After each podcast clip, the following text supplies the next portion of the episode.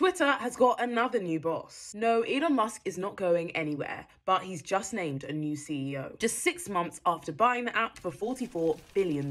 But who is she? Her name is Linda Yaccarino. She's the former head of advertising at NBC Universal. The fact that she's a woman is rare for a major tech firm. Fewer than 10% of the Fortune 500 tech companies are headed by women. She has a lot of experience, starting at Turner Entertainment before heading to NBC Universal, where, as the head of advertising, she oversaw roughly 2,000 people. Her negotiating style within the industry has reportedly earned her the nickname the Velvet Hammer. Musk said he's looking forward to working with Linda to transform this platform into X, the everything app. Linda will oversee business operations at Twitter, which is struggling to make money. Lots of people's blue ticks have gone, but Elon Musk is sticking around. He'll become executive chairman and chief technology officer when Linda takes over in six weeks.